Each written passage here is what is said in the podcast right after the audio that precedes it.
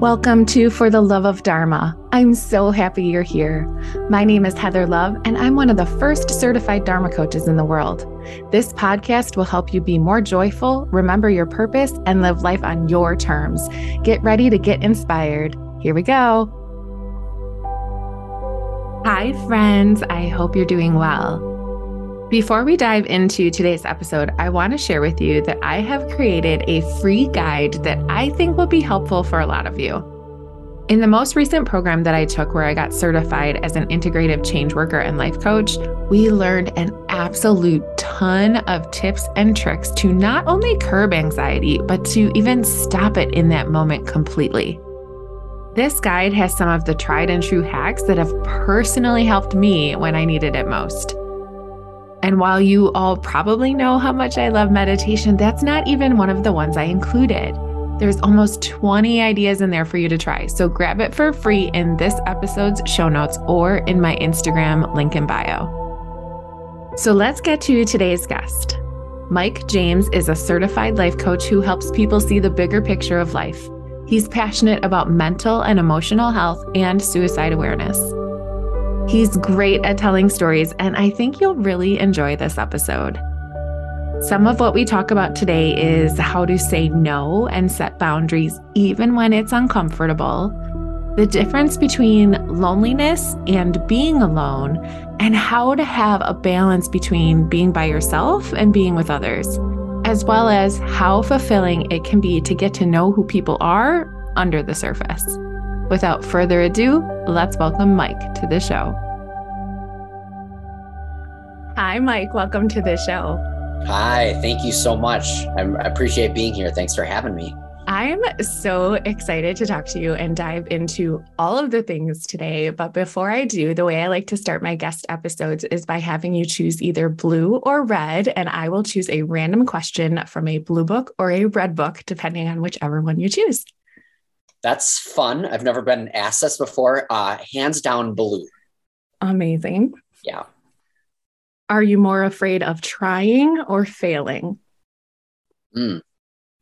Trying. Do you want to say more about that? yeah. oh, that's got it. Oh, no, nope. I'd like to move on. No, um, that's a great question. I feel like I've, I'm really good at failing. I'm really good at doing all the wrong things first for the longest time. And that knowing that there's this life in front of me that's just beautiful and full of every, really everything I've always wanted and asked for and what I'm built to do.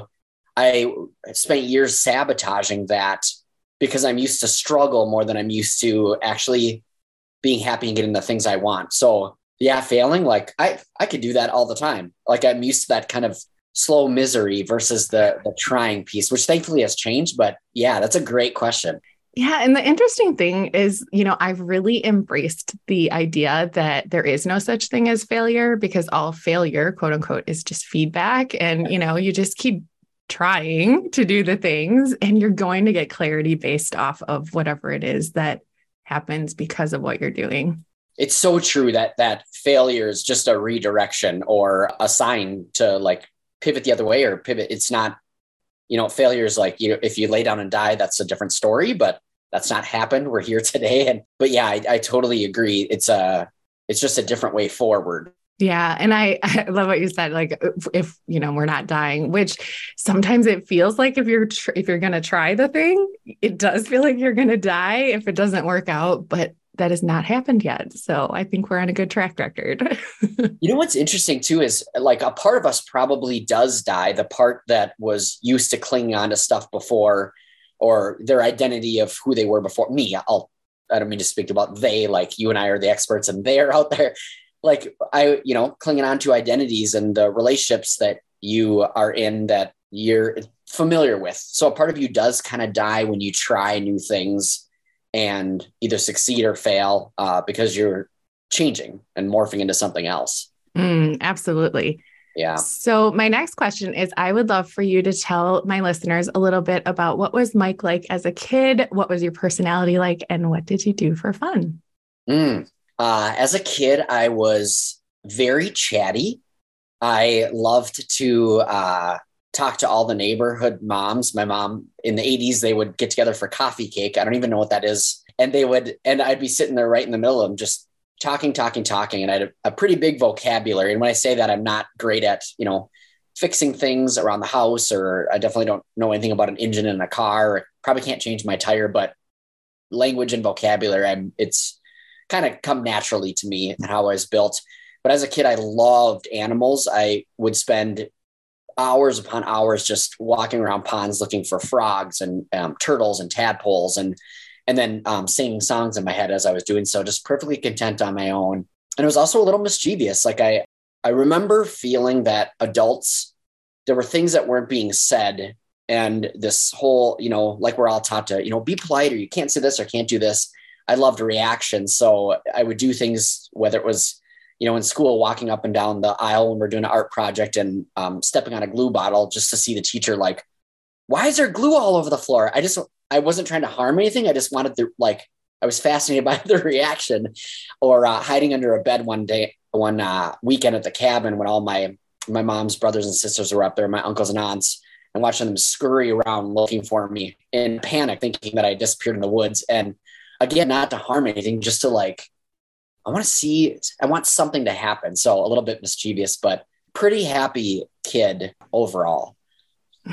I loved it. That's how you were like not trying to cause harm, just wanting the reaction. And I can just picture somebody stepping on a glue bottle in art class.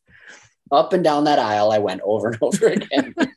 Sorry, Mrs. Olsbo also you're missing out on coffee cake. It's so good. So i think really what coffee cake is is it's just a cake that you drink while you or that you eat while you drink coffee. But okay. my mom always used to make this one and it doesn't have there's not actually any coffee in the cake.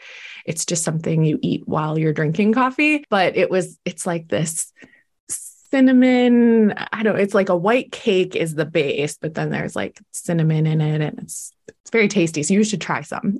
so that actually sounds good knowing that there's not coffee in it. Cause I know like a tiramisu, I'm like, I would like to, if I'm going to have alcohol, drink the alcohol and eat the cake. I don't want them having a baby together and then it's on my plate. Like, so good to know there's no coffee in the coffee. so do you remember what you wanted to be when you grew up when you were a kid? Uh, I did. I wanted to be Michael Jackson. I, these celebrities in the 80s were so magical to me Madonna, Michael Jackson. Prince a little bit, even though I thought he was kind of creepy the way he stared at the camera. But I admired that they, and maybe that's, I, I think I was looking for a lot of attention as a kid, which we can get into if you want.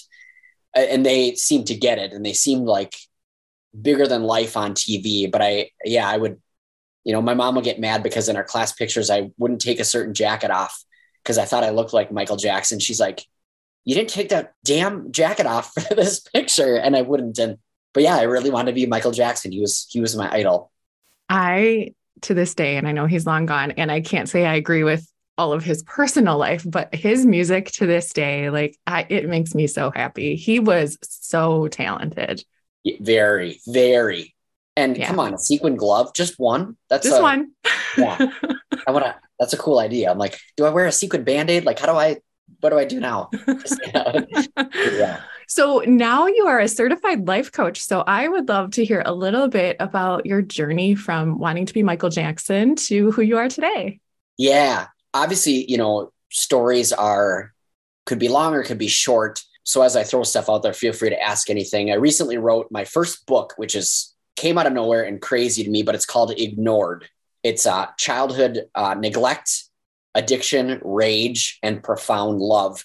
And how I became a coach is I had a father that was just very hands and hearts off, like didn't really pay attention to his kids.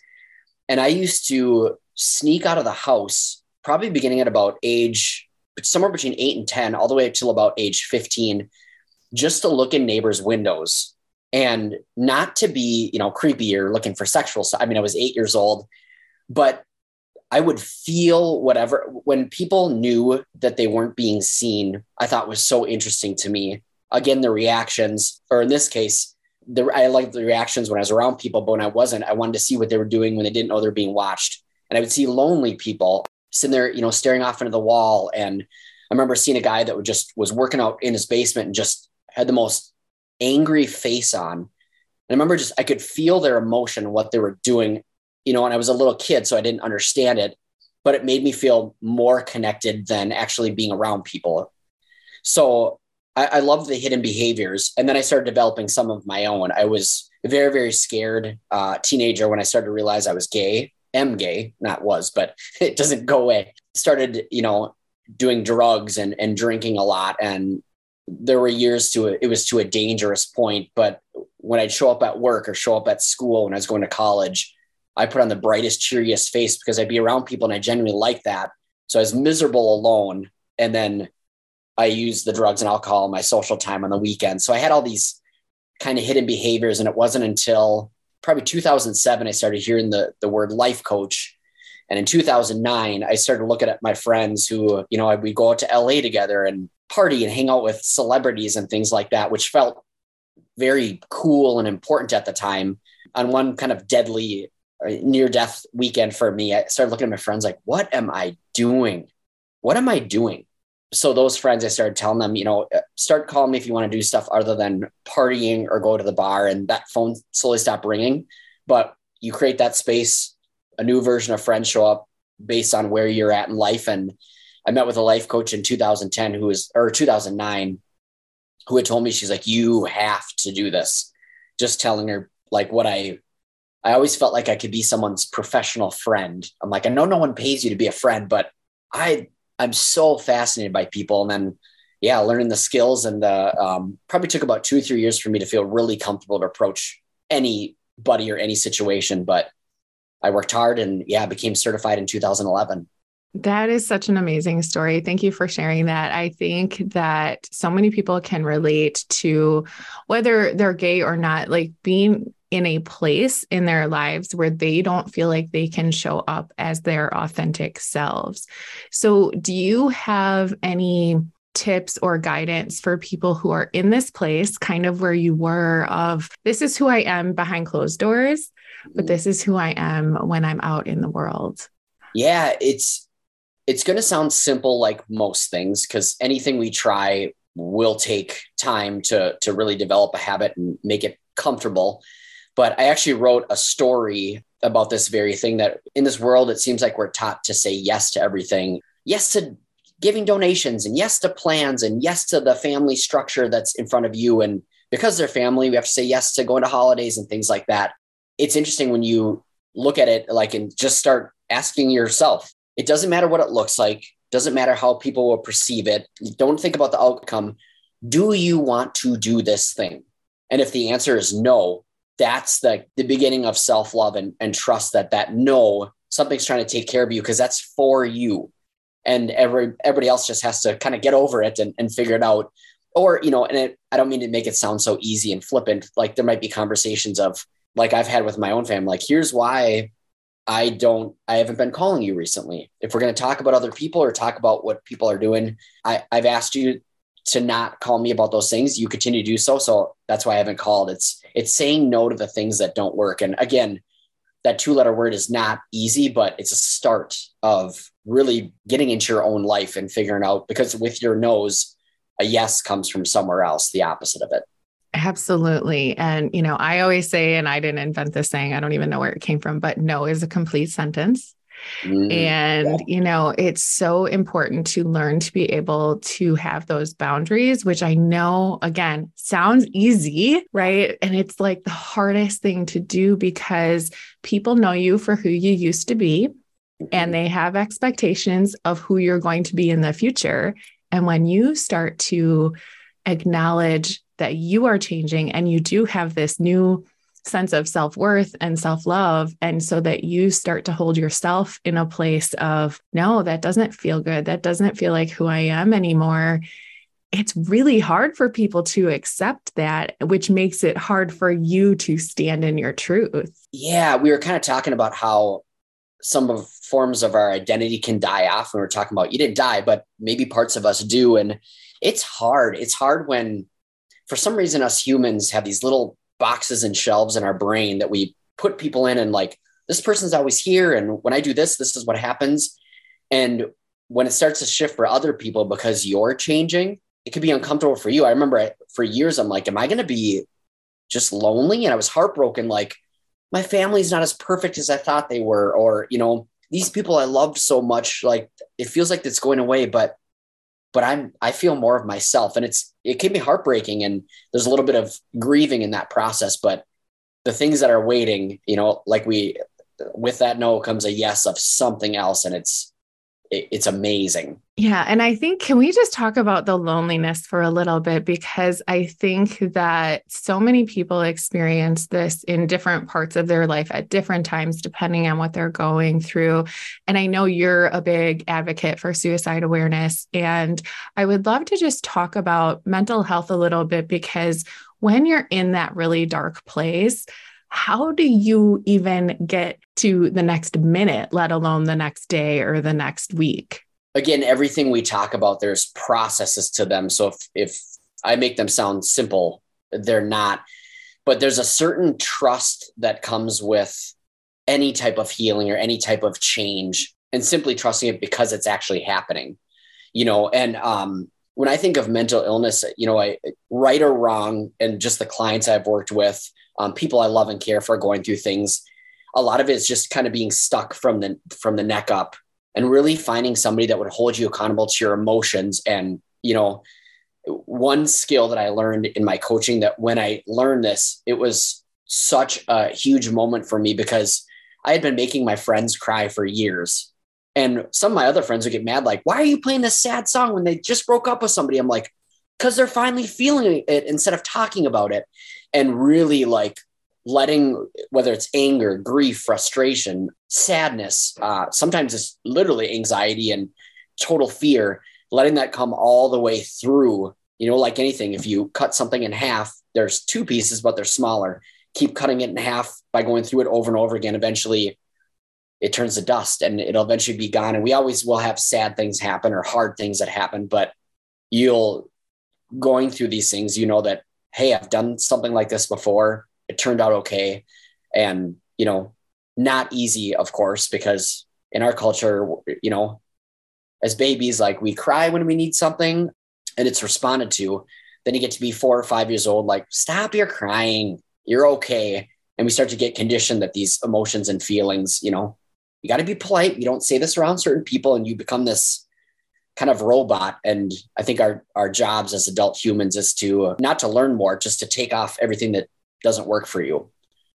Yeah absolutely. And you know i think the thing that I try to get across to people is when you are in a dark place, when you are feeling lonely, when you're not sure you can go on is to find someone, anyone. To, I don't care if you are the loneliest person in the world, you can find somebody to talk to. And now they have so many great resources for, you know, toll free numbers if you're feeling like you're suicidal or something like that. But we are creatures of community and we yeah. need people to talk to. And so by getting other perspectives, sometimes that's really all you need is to talk to that one person and they can completely turn your thoughts on their head and allow you to feel what you want to actually feel. Yeah, it's so true. And everything's such a strange balance, too, Heather, that, you know, if some of us who are running away from loneliness need to actually be lonely for a while, because essentially, when like your last name is love, and that's what drew me to want to talk to you because that's all all this stuff is, in my tiny little opinion. It's all love the universe trying to grow itself and expand more by loving itself. And we are just little organs in its body that when we continue to grow and expand, it, it grows at and, and changes for the better.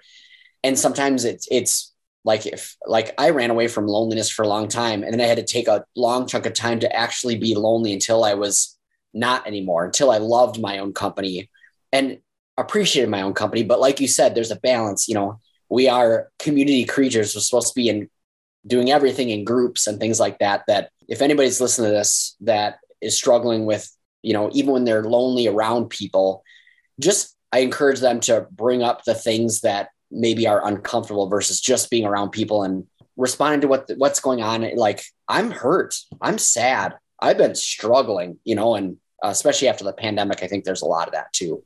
Oh, absolutely. And yeah, I think there's a distinction between feeling lonely and being comfortable being alone, yeah, right? You know, call. because like feeling lonely can almost feel like this overwhelming sense of despair, right? Like nobody's here for me, nobody understands me, nobody gets me versus what you're talking about that I love so much is getting comfortable being alone because I kind of went through that too as I have started to shift my life. I worked in corporate for 20 years and I drank and I went to the bar and all these things and for the last couple years, you know, I no longer work in corporate. I'm a life coach. I've been sober for a year and a half, so my entire world has shifted, yeah. which has made it interesting for me to sit back and go, okay, these people have fallen away from my life is that necessarily a bad thing, you know? Yeah. It's so interesting that we we assume that, you know, and I have no judgment about this. I see friends from high school that we've been friends for 30 years. Two things happen for me. Number one, I'm like, that's a that's a long time and good for you. And number two, I think uh, and this is, you know, groups of people I used to hang out with, like, am I like there's so many people out there and we just life is literally passing through and with each other. And, you know, I've got, I have friends that I've been with for over 20 years as well. And there's a lot of like loving what's in front of you enough to realize it's temporary and, you know, to let it go. And if it stays, it stays. If it doesn't, it doesn't. But just knowing that it's, it's all changing and shifting all the time. That's just nature in general. Um, humans, we like to stand apart like we're the top of the food chain. We control the planet. Like it's not really turning out that way and working that way. Yeah. And I love what you said too about being alone because I think that so many people use being with others as a way to almost numb out and avoid their own issues. Same with drinking, drugs, all of it, right? But people don't always think of constantly needing to be around others as one of those things on the same level as drinking or doing drugs, but it really can be. That's so huge, Heather. Someone in my life very close to me right now is going through that exact thing post pandemic. And, you know, when everybody was separated and taken away from each other anyway. And now they're realizing they're going, they're really, really struggling emotionally and mentally. And it's true. Other people could be a drug. Like you fill yourself up on other people. And I, that used to be a version of myself as well. I, I was, I was more extroverted back in the day because I would just fill up on other people because I never knew how to fill up on myself. I wasn't taught how to. And now it's it's I was just telling a group of people in this seminar I was in, I was like, I've worked so hard to be boring. Like I don't hang out with people much anymore. Like I can sit there and look at birds and like, oh, I wonder what that is, and look it up in an app while I'm reading a book and petting my dog. I'm like, and I couldn't be happier than the guy that was like hanging out at a club and getting pictures with Paris Hilton and you know doing drugs till four in the morning. It's just, I'm so glad that I stopped all the stuff I was doing to take the time to like, what are, who are you? What yeah. What do you think you're doing versus what you're actually doing? You know? Yeah, I love that that you you tried really hard to become boring, and you know it just reminded me. I had a, a guy who was trying to get to know me, and he's like, "So what do you like to do?" And I'm like, eh, I like to study. I like to, you know, watch the birds. I like to meditate. Yeah. I like to journal, like all these things that are very independent and I don't need anybody else for. And he's like, but what else? And I'm like, oh, I like to do oracle cards and play with my crystals. you know, just, I never heard from him again after that, which is totally fine. yeah, you needed someone deeper anyway. No offense to that guy, but yeah, that's great. That's so great. So I would love to know a little bit about, you know, you went through this time in your life where you were numbing out and doing all of these things. What happened? What was the transformation? I know you said you had this moment of like, what am I doing? So when you had that moment, what did you start doing? I, you told me a little bit about what you stopped doing. What did you start doing to get to where you are today? The biggest pivotal moment in my life was I had lost a job that I worked very hard to get that I, I had all this, I put all this pressure on myself that before it was pressure to be a certain way and show a certain thing. Then it was pressure that I actually found was starting to find more of myself and then took that on with full force. And after that job went away, I, you know, laid on the couch for about a month crying, watching The Wonder Years, which is still my favorite show of all. So great. The soundtrack, the stories like, oh man, even something simple as, you know, I never end up seeing my piano teacher again when he bikes by and hears the music coming from the recital that he skipped out on to hang out. I'm like, ah. And then the next month, I was just watching TV, just obsessed and consuming 9 11 footage over again. And I just finally asked myself, I'm like, what is your obsession with 9 11? And it was like, because that's something important that happened in the world, and you've never done anything important. And I sat there, Heather, and I was like, what? And it, the that all that message was repeated coming from somewhere else. And I remember asking, like, why have I never done anything important? And the message was very clear because you've been too busy chasing your dad your whole life.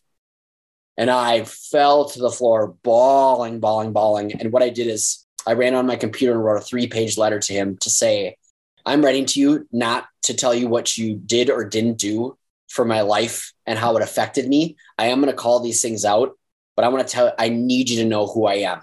You've never asked, you've never shown any interest. I'm doing this for me. It is not to criticize you. I I'm I need you to know who I am.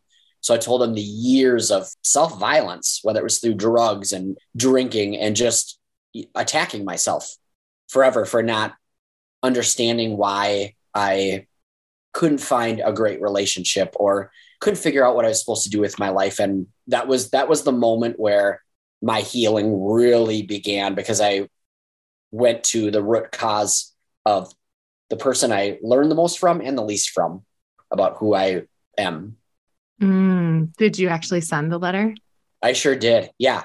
And the scariest thing that I, it was an email and I got back a couple, like, I think the next day was like, I'm not sure where this is coming from. I've had to read this a couple times to absorb it. I'm wondering if you can come over and talk to me. And I'm like, my dad doesn't talk or show emotion. So I'm, it was so scary to go there and like, if I get emotional, I'm to have to do all the talking. And, but I went there, probably talked for about an hour and a half, and he invited me up to our cabin, our family cabin the next weekend with he and his wife.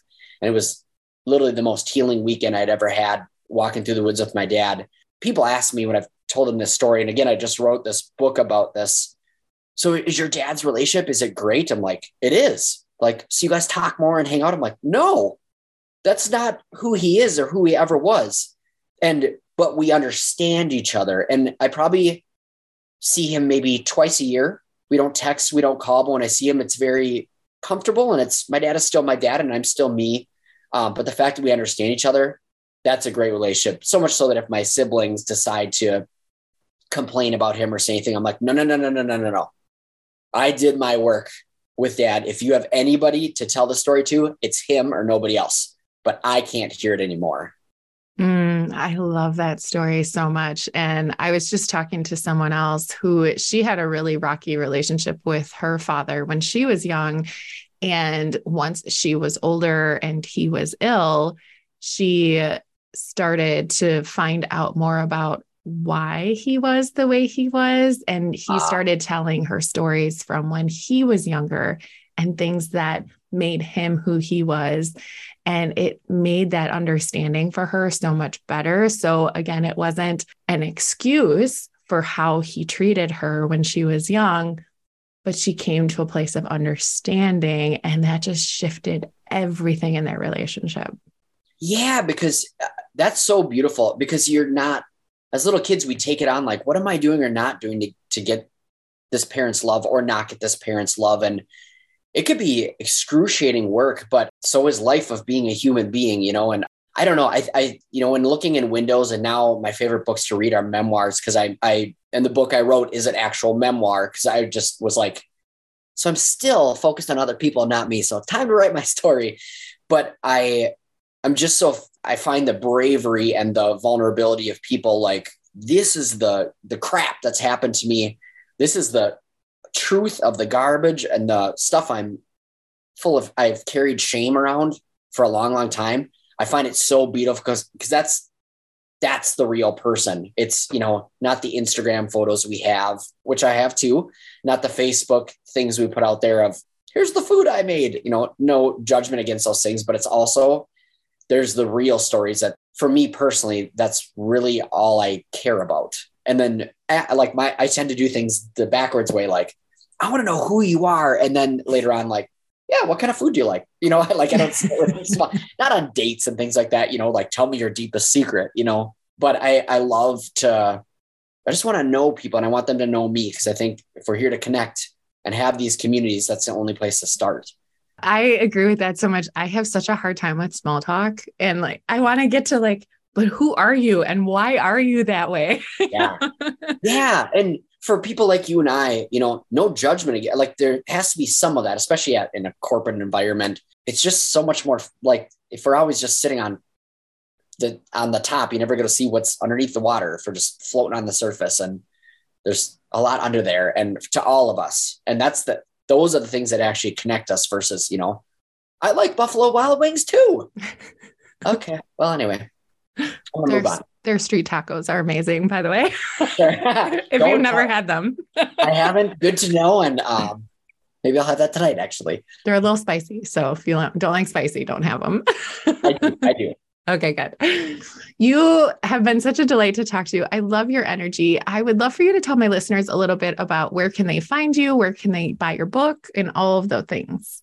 Yeah, great. Yeah, first off, same thanks for having me and this has been very enjoyable talking about the real stuff on facebook i'm at uh, mike james stories um, same thing with instagram and then uh, my website is uh, just mikejamesnow.com where um, the book won't be available for a little while i just finished it and i'm hunting around for a publisher versus the self-publishing route but i've got uh, these storytelling albums that are out there that you could sample a story and they're just they're kind of like little mini ear movies that usually have some sort of lesson in there. Some stories make you cry, some make you laugh, but uh, all the things I learned about myself and with clients as being a life coach, I turn them into like little stories for your headphones and they're really cinematic and things like that. But yeah, MikeJamesNow.com. Mm, I love it. Your your movies. I've never heard of that. yeah, they're di- they're different. That's what people keep telling me. Like I've never heard anything like this, which is the the fog of the marketing like well how do i what do i do with that you know what i mean but it's been exciting oh that's so amazing so I will make sure I link everything in the show notes for my listeners.